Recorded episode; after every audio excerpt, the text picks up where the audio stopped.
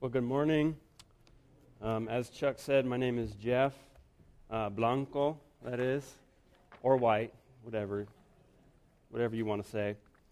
Um, and as he said, I am the RUF campus minister at UTEP. And one of the things that that actually means is that I am your assistant pastor to the UTEP campus through the ministry of RUF. And so it's a privilege that I get to be your pastor on that campus. And uh, like Chuck said, it, has been going really well, and I've been so encouraged by that. And uh, I'm very grateful for Paulette for being our advisor. And uh, a few weeks ago, we became an officially registered student organization, which was really, really encouraging, really great. Um, I have uh, the, the, privilege of having a really wonderful ministry team, which Lauren uh, is, is helping out with that um, and some really solid students who really love Christ and want to reach more students with the gospel. And, uh, and we've had a, a, a, lunch group that meets every Wednesday. Right now, we've been outside in the middle of campus, and, and that's been, it's been a really great, really fun time. We've been studying the parables and have a really good group of people that are coming. And um, students coming from different backgrounds saying that uh, since they've come, found RUF, that that they finally feel like they've found a community where they belong. Um, and, and, and this is just really encouraging, and I, and I say a lot of it has to do with your prayer, and especially from having a, a really solid ministry team that's been really encouraging to me um, in helping reach the students. So, so that's a little bit of what's been going on. Um, if you want to talk to me more, I'd love to talk with you about it. And if you spend time on UTEP's campus, um, if you're there, I would love to get coffee with you, meet with you, and, uh, and visit. So, so that would be great. If you don't know what RUF is, that's okay. Because I did not know about what RUF was until I went to, college. And uh, when I was in college, I was watching this movie called Blood Diamond. And uh, in this movie, Blood Diamond, uh, there's these West African uh, terrorists, and uh, they go around recruiting child soldiers. And everywhere they go, they say, RUF, RUF. we are Revolution United Front. so my first understanding of RUF was, it, was that it was some kind of uh, West African terrorist group. and in fact, uh, when we started at UTEP, uh, somebody started coming to Bible studies, and you said, so you mean we're not Revolution United Front? I said, no, we actually have some different principles that we're about, other than that. And, uh, and actually, the very first principle that RUF Reformed University Fellowship has is that of Scripture. And so this morning, we're going to be uh, looking at uh, a passage in Scripture that tells us about Scripture. So if you'll uh, look in your Bible or in your liturgy guide on um, the Scripture reading, which comes from 2 Timothy chapter 3, verses 10 through 17. And this is God's word. You, however, have followed my teaching, my conduct, my aim in life, my faith, my patience, my love, and my steadfastness, my persecutions and sufferings that happened to me at Antioch, at Iconium, and at Lystra, which persecutions I endured. Yet from them all the Lord rescued me. Indeed, all who desire to live a godly life in Christ Jesus will be persecuted, while evil people and impostors, they will go on from bad to worse, deceiving and being deceived. But as for you, but as for you, continue in what you have learned and have firmly believed, knowing from whom you learned it, and how from childhood you have been acquainted with the sacred writings which are able to make you wise for salvation through faith in Christ Jesus. All Scripture is breathed out by God and profitable for teaching, for reproof, for correction, and for training in righteousness, that the man of God may be complete, equipped for every good work. This is God's word. Let us pray. Lord God, this is your word. Your word tells us that it, is, it has been breathed out by you, and so we pray this morning by your powerful Holy Spirit that you would show us Christ and you would equip us for good. by conforming us into his image. So we pray all of these things in Christ's name. Amen. One of the things that, uh, that I've been doing at UTEP is I joined an intramural indoor soccer team with one of the students from my ministry team as a way to meet more students. And uh, our team is called Mexico Football Club. And uh, so obviously I'm on that team. and uh, I was put in the goalie uh, for our first game, and it went to shootouts. And uh, the, uh, the guy's coming to, to bring the ball, and he's, he's coming up, and I'm in the goal. And uh, he comes and he shoots it, and he kicks it with all of his might. And I'm coming out and trying to stop the ball. And as I put my hands out to stop the ball, the ball comes way too fast and smacks me right in the face. I, my, my mouth was bleeding, my face was entirely red. I was totally embarrassed, um, and it hurt so bad. I, everybody's like, Whoa, are you okay? And they're like, Can you continue? Can you continue? I was like, Yes, I can continue. And we ended up winning the game, which was, which was really great.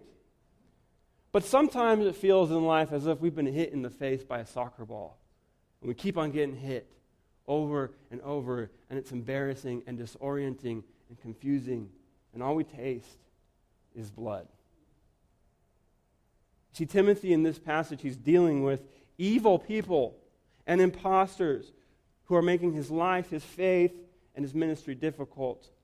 And Paul's question to Timothy and to us is Timothy, can you continue? Can you continue in the faith? This is his main exhortation to Timothy in verse 14. You look at it, it says, But as for you, continue in what you have learned and firmly believed. See, Paul is telling, telling Timothy and us to continue in the Christian faith, continue in the gospel that you have believed. It's worth it. But then the question that we have to ask is how do you know it's worth continuing in the faith? How do we, con- how do we know it's worth continuing? Well, Paul tells Timothy in verses 14 and 15, following that, that command, he says, continuing what you have learned and firmly believed, knowing. Knowing from whom you learned it, and how from childhood you have been acquainted with the sacred writings, which are able to make you wise for salvation through faith in Jesus Christ. So, how do you and I continue in the faith when it's hard? I think this passage tells us about trustworthy teachers that point us to the trustworthy scriptures. And the trustworthy scriptures point us to Jesus. And with Jesus, you can continue. So we have three points trustworthy teachers, trustworthy scriptures, and third, the scriptures point to Jesus, and with him you can continue. So, first, in this passage, where he tells us to continue, he says, Look, we need trustworthy teachers to help us in the faith when life gets hard. Now, you might be saying, Well, here we're talking about the passage of Scripture, of sola scriptura. You know, that, that passage, that song that we sing growing up as kids, if you grew up in the church, that says, the B I B L E. Yes, that's the book for me. I stand alone on the Word of God, the B I B L E. And sometimes we can look at that passage and say, what that means is, I stand alone, all by myself. I don't need you. I don't need you. I don't need you. I don't need the church. I got it all by myself. But that is not what sola scriptura, the sufficiency of Scripture, is about. Rather, it means that what you have learned from others and from the church about the faith, that, that those things are subordinate to the Word and checked against the Word. Have you ever seen uh, that musical um, Fiddler on the Roof? It's my absolute favorite musical of all time.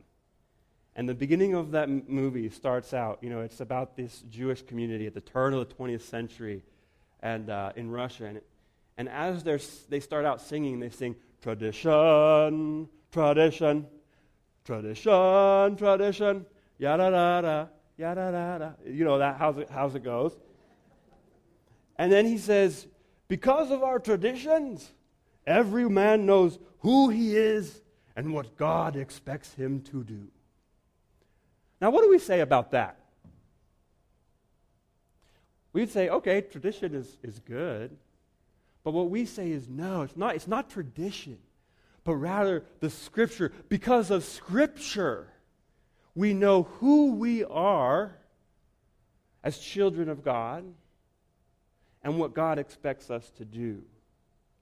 And yet, in the context of this passage, this description, this discussion on Scripture, Paul still says, You, Timothy, you followed my teaching in verse 10, my conduct, my goal in life, my faith, and my sufferings.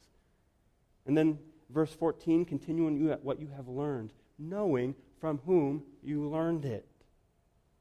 You see, Timothy had learned the faith from his mother, and he learned it from his God fearing grandmother, and he had learned it from his spiritual father, Paul. And so, what Paul is saying here, I believe, is that when we are struggling to continue in the faith, we must remember who taught us the faith. When we're struggling in the faith, we must remember who taught us the faith. Because this is one of the ways that we continue and grow in, in the faith. People sometimes have asked me, you may get this question, so what do your parents do?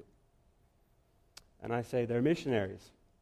And they say, well, okay, what about like your uncles and aunts? Pastor. And then, uh, okay, what about your, uh, your grandfather, your grandparents? Missionary and pastor people say, okay, well, it sounds like, like ministry is like the family business, huh? And I said, well, well, no, not really, but only insofar as that when I get discouraged and I think about my parents and about my aunts and uncles and my grandparents, about the challenges and the discouragements that they have been through, their example, their teaching, their way of life encourages me to continue in the faith. Think about William Cowper, who was this poet in the 1700s who suffered from debilitating depression his entire life. He needed his friend and his pastor, John Newton, who's the writer of Amazing Grace. He needed his pastor, John Newton, to remind him and to love him with the amazing grace of the gospel that he couldn't sometimes see or feel. You see, we need each other and we need other Christians and pastors to spur us to continue in the gospel that we have learned when life is hard. And yet, you and I know that our tendency is to withdraw from the church and withdraw when it gets hard. But please, I am pleading with you do not withdraw from the family of God when your life gets difficult and when faith gets hard, because that would be foolish. And I'll tell you why it's foolish, because here in this passage, Paul tells us that there are evil people and there are impostors deceiving and being deceived. So to speak, there are wolves out there. There are actual people, and there is an actual evil one who would isolate you and me to rip apart our faith and our life. This is why Chuck and the elders and me as and pastors, we get concerned when members of the flock, members of the church start to distance themselves from the fellowship of believers. Because we need each other. We need our pastors and spiritual leaders to help us continue in the faith when it's hard. So the question then becomes on this point how do you know who the trustworthy pastors, how do you know who the trustworthy teachers are? How do you determine them from the evil ones and the impostors that Paul is talking about in this passage? How do you determine the shepherds from the wolves? Well, when I was in college, um, I had a mentor, and he was a chemical engineer. Um, and every week or every other week, he would pick me up early in the morning and take me out to breakfast. When, when we would eat for bre- when we would eat breakfast, he'd ask me about my life. He would ask me about prayer requests. He would write my prayer requests in his book. And then he would ask me how those things were going. And most importantly of all, what he did was we would talk about the scriptures. And he would apply what was going on in life to the scriptures. Every week he would bring to me back the scriptures. So, how do you know who the trustworthy ones are? They buy you breakfast. well, sometimes. I mean, that's how I know that he knew that he was trustworthy, partly. But no, trustworthy teachers, trustworthy pastors point you to the trustworthy scriptures. Knowing from whom you learned the faith and how from childhood you have been acquainted with the sacred writings. You see, trustworthy teachers point you to the scripture. Why? Because the scripture is trustworthy. The scripture is trustworthy, is my second point. So let's take a moment to consider here, because Paul does, the nature of this scripture. Paul describes them here with two words in verse 15 and verse 16. He calls them sacred and he calls them God breathed. So we're saying the scriptures here are trustworthy because they have God as their perfectly trustworthy source. They are sacred, they are God breathed. Specifically in verse 15, Paul calls them the sacred writings. You know, in Star Wars The Last Jedi, there's this scene where Luke Skywalker and Yoda are out on that island and they're arguing about the Force. And uh, suddenly, Yoda sends this bolt of lightning onto to burn down the treehouse that has all of the sacred Jedi texts, right? And so uh, Yoda appears to, to Luke Skywalker and he says, Time it is for you to look past a pile of old books, hmm? And Luke Skywalker incredulously responds, The sacred Jedi texts! And Yoda says, Oh, read them, have you? Page turners, they were not.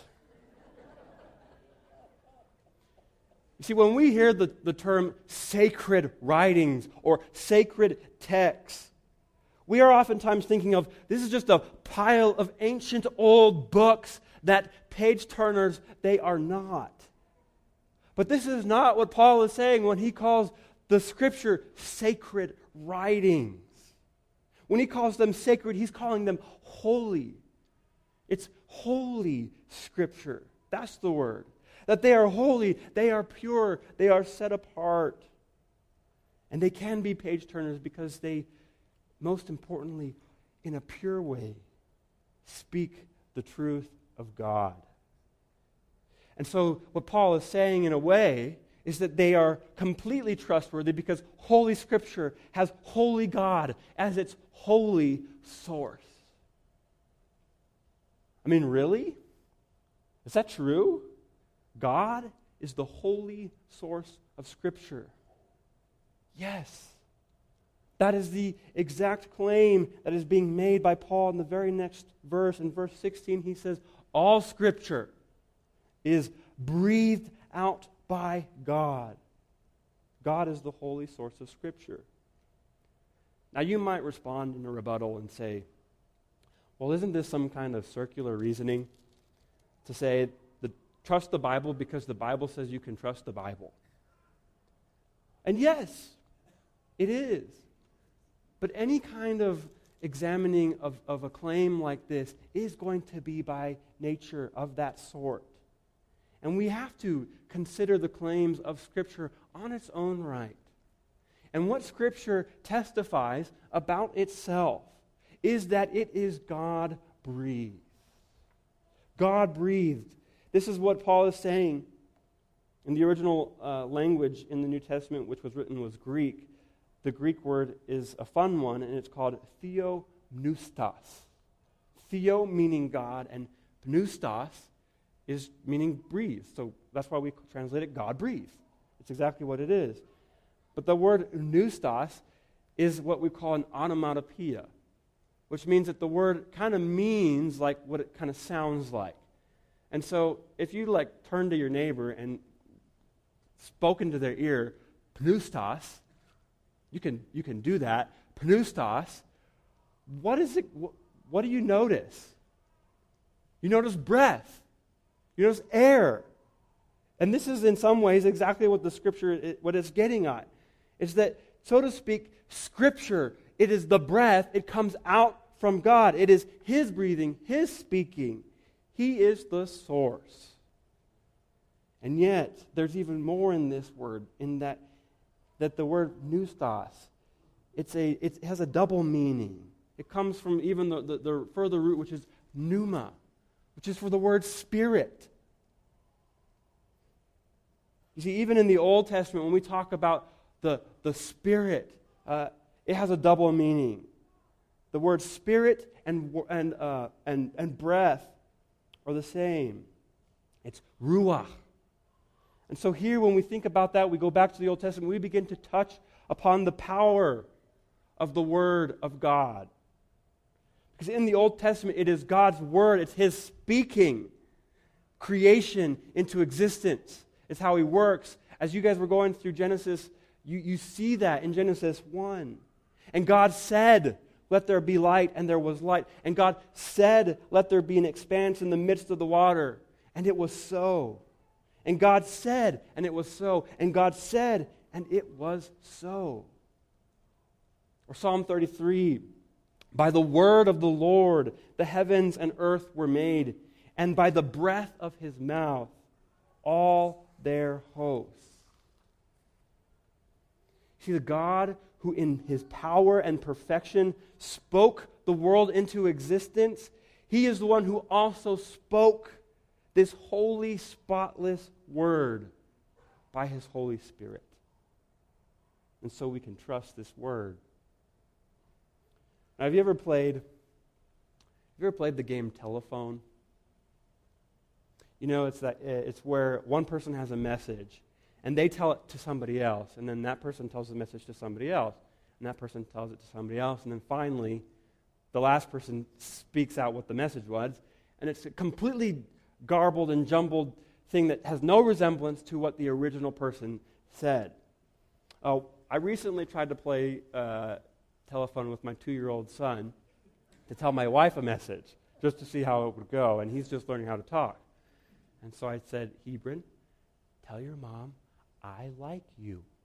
I say, I like you. So I tell him, and he goes to his mom and he says, No, like you. You see, some people say that when God's message was given through human authors, it got a little messed up. Like the human authors were toddlers of a sort playing telephone. They messed it up either because of malice or to get control over their mommies or just because humans are small and we make mistakes. And what we are saying here, what the claim from this scripture is saying, is that while humans wrote these letters, scripture is nonetheless God breathed. It is upheld by his power. And so the Holy Spirit of God is its ultimate source, and God communicates his message of salvation perfectly and clearly. Scripture is trustworthy, for it is God breathed. And so, thirdly, trustworthy Scripture. This trustworthy Scripture points us to Jesus. And with Him, you can continue when life is hard. See, that's the very purpose of Scripture to point us to Jesus. This is what it is good for, this is what its use is. You see in verse 15, what he, he says about the sacred writings. He clarifies. He says the sacred writings are able to make you wise. They're able to make you wise for salvation through faith in Christ Jesus. And so it's exactly like that children's song that we sing Jesus loves me, this I know, for the Bible tells me so.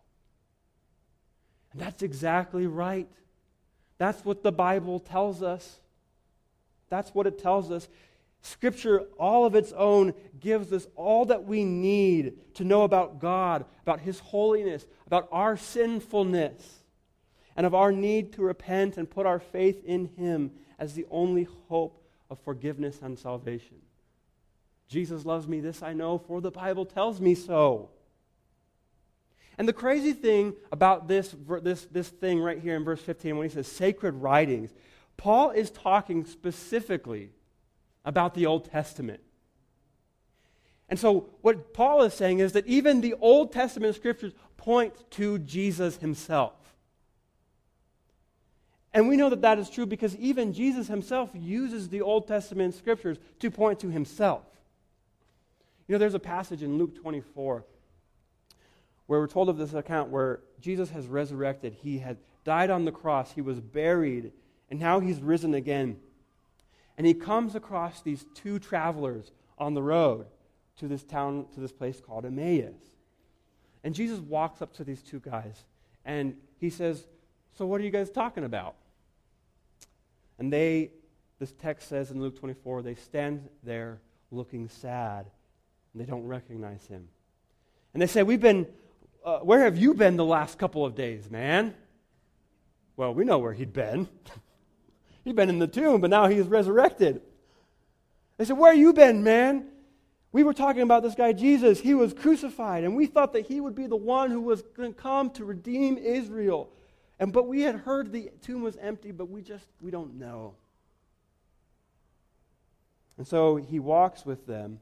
And this is what Luke tells us in verse 27 when Jesus is walking with these two guys. Verse 27 and beginning with Moses and all of the prophets. He, Jesus, interpreted to these two men all the scriptures in them, the things concerning himself. Through the Old Testament, the law and the prophets, Jesus took these two men through there, through the scripture, interpreting the things concerning himself. He takes these guys through the Old Testament to show them that it's about him.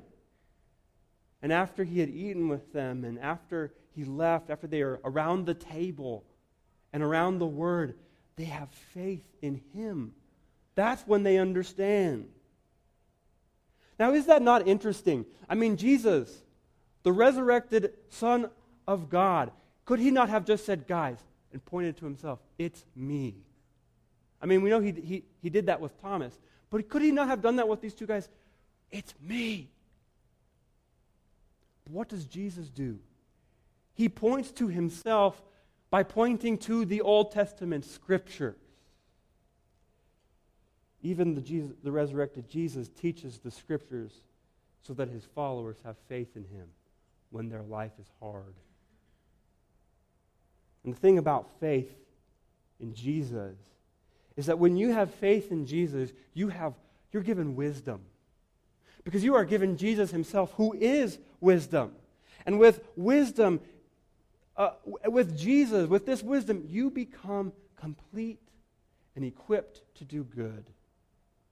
This is the next thing that it says in verse 16 all scripture is breathed out by God and profitable for teaching, for reproof, for correction, and for training in righteousness, so that, what's the purpose?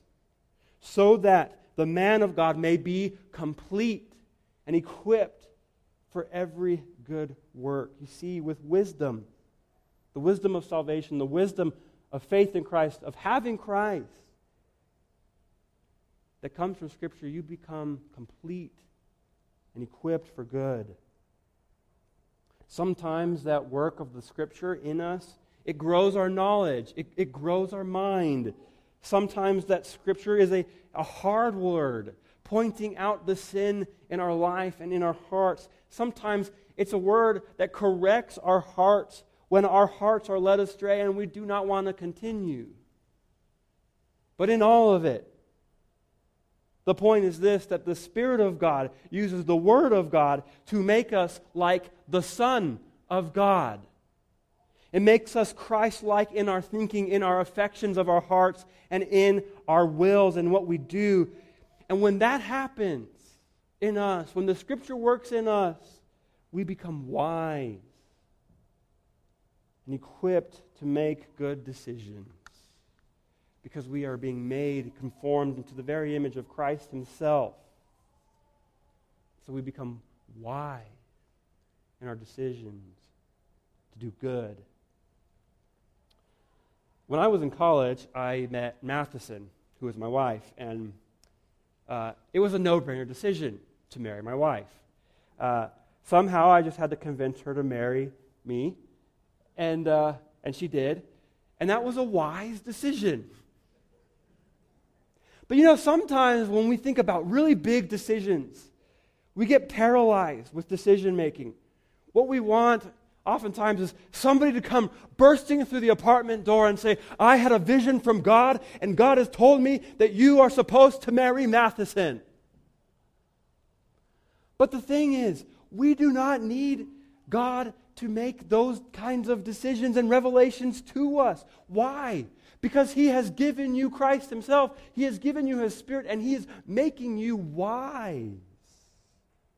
He's making you wise so that you can do good and make good decisions. See, we do not need to be told what to do. We don't need to be told what to do. What we oftentimes lack, you and me, in the Christian life, is the courage to do what we know we need to do, especially when life is hard, especially when we want to quit. And this is where, for us, the Scripture becomes such a gift. I mean, think about Christ himself. Imagine when he, how he felt when he was beginning his public ministry. It was going to start with 40 days of testing in the wilderness, followed by disciples who would bicker. It would follow by false accusations, uh, and eventually to total abandonment culminating upon the cross. And even in the garden, he wished for another way. So even Jesus, in his humanity, needed to find courage to continue. And how do you think he did it before he was going into the wilderness for 40 days of intense testing? What happened right before then? Mark tells us in Mark 1 what strengthened him. When he was baptized, he came out of the water. And this is what Mark records. When he came up out of the water, immediately he saw the heavens being torn open and the Spirit descending upon him like a dove. And a voice came from heaven saying, You are my beloved Son. You are my beloved Son. With you I am well pleased. See, in Jesus' own experience, it was the Spirit of God and the Word of God that gave him an unshakable assurance of the Father's love for him. And with that unshakable assurance of the Father's love for him, he was prepared for the conflict and the challenges ahead. I'll tell you that college ministry is not easy. I mean, there's a lot of fun in it. Um, but frankly, I'm a 30 year old man trying to meet with 18 year old college students. And sometimes it can be awkward. Uh, on occasion, they don't like me or just don't want to meet with me. And sometimes I just want to run home to Matheson and be done. There are times in life, whatever you're doing, when it's going to be hard. One of the things that I appreciate in RUF is they tell us this. They say, Jeff, rest in your justification in Christ. Rest in your justification in Christ. Rest in knowing that you are forgiven and accepted and loved in God's sight, no matter what 18 year olds think of you. How do I remind myself of that? Of my justification in Christ? The Scriptures. The Scriptures. Every day, the Scriptures. And so it is for you. And so it is for me that it is the Word of God and the Spirit of God that create in us a strong assurance of the Father's love for you in Christ. For it is through the Scriptures that you hear God say to you, You are my beloved child, and with you I am well pleased.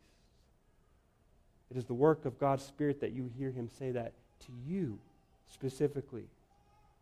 And when you hear that, and when you know that, that even though you are a sinner, yet you are beloved by God the Father because of Jesus, when you know that, you can continue and endure all things. Unfathomable wonder and mystery divine. The voice that speaks in holy thunder says, Sinner, I am thine. You see, the trustworthy scriptures point us to Jesus. And with him, you have the wisdom and the strength and the power to continue no matter what comes your way. So let us pray.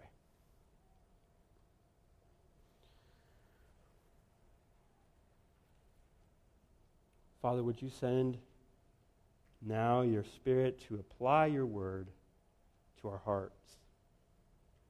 That you would turn our eyes upon Jesus, that we would look full in his wonderful faith, face, so that the things of earth would grow strangely dim in the light of his glory and of his grace.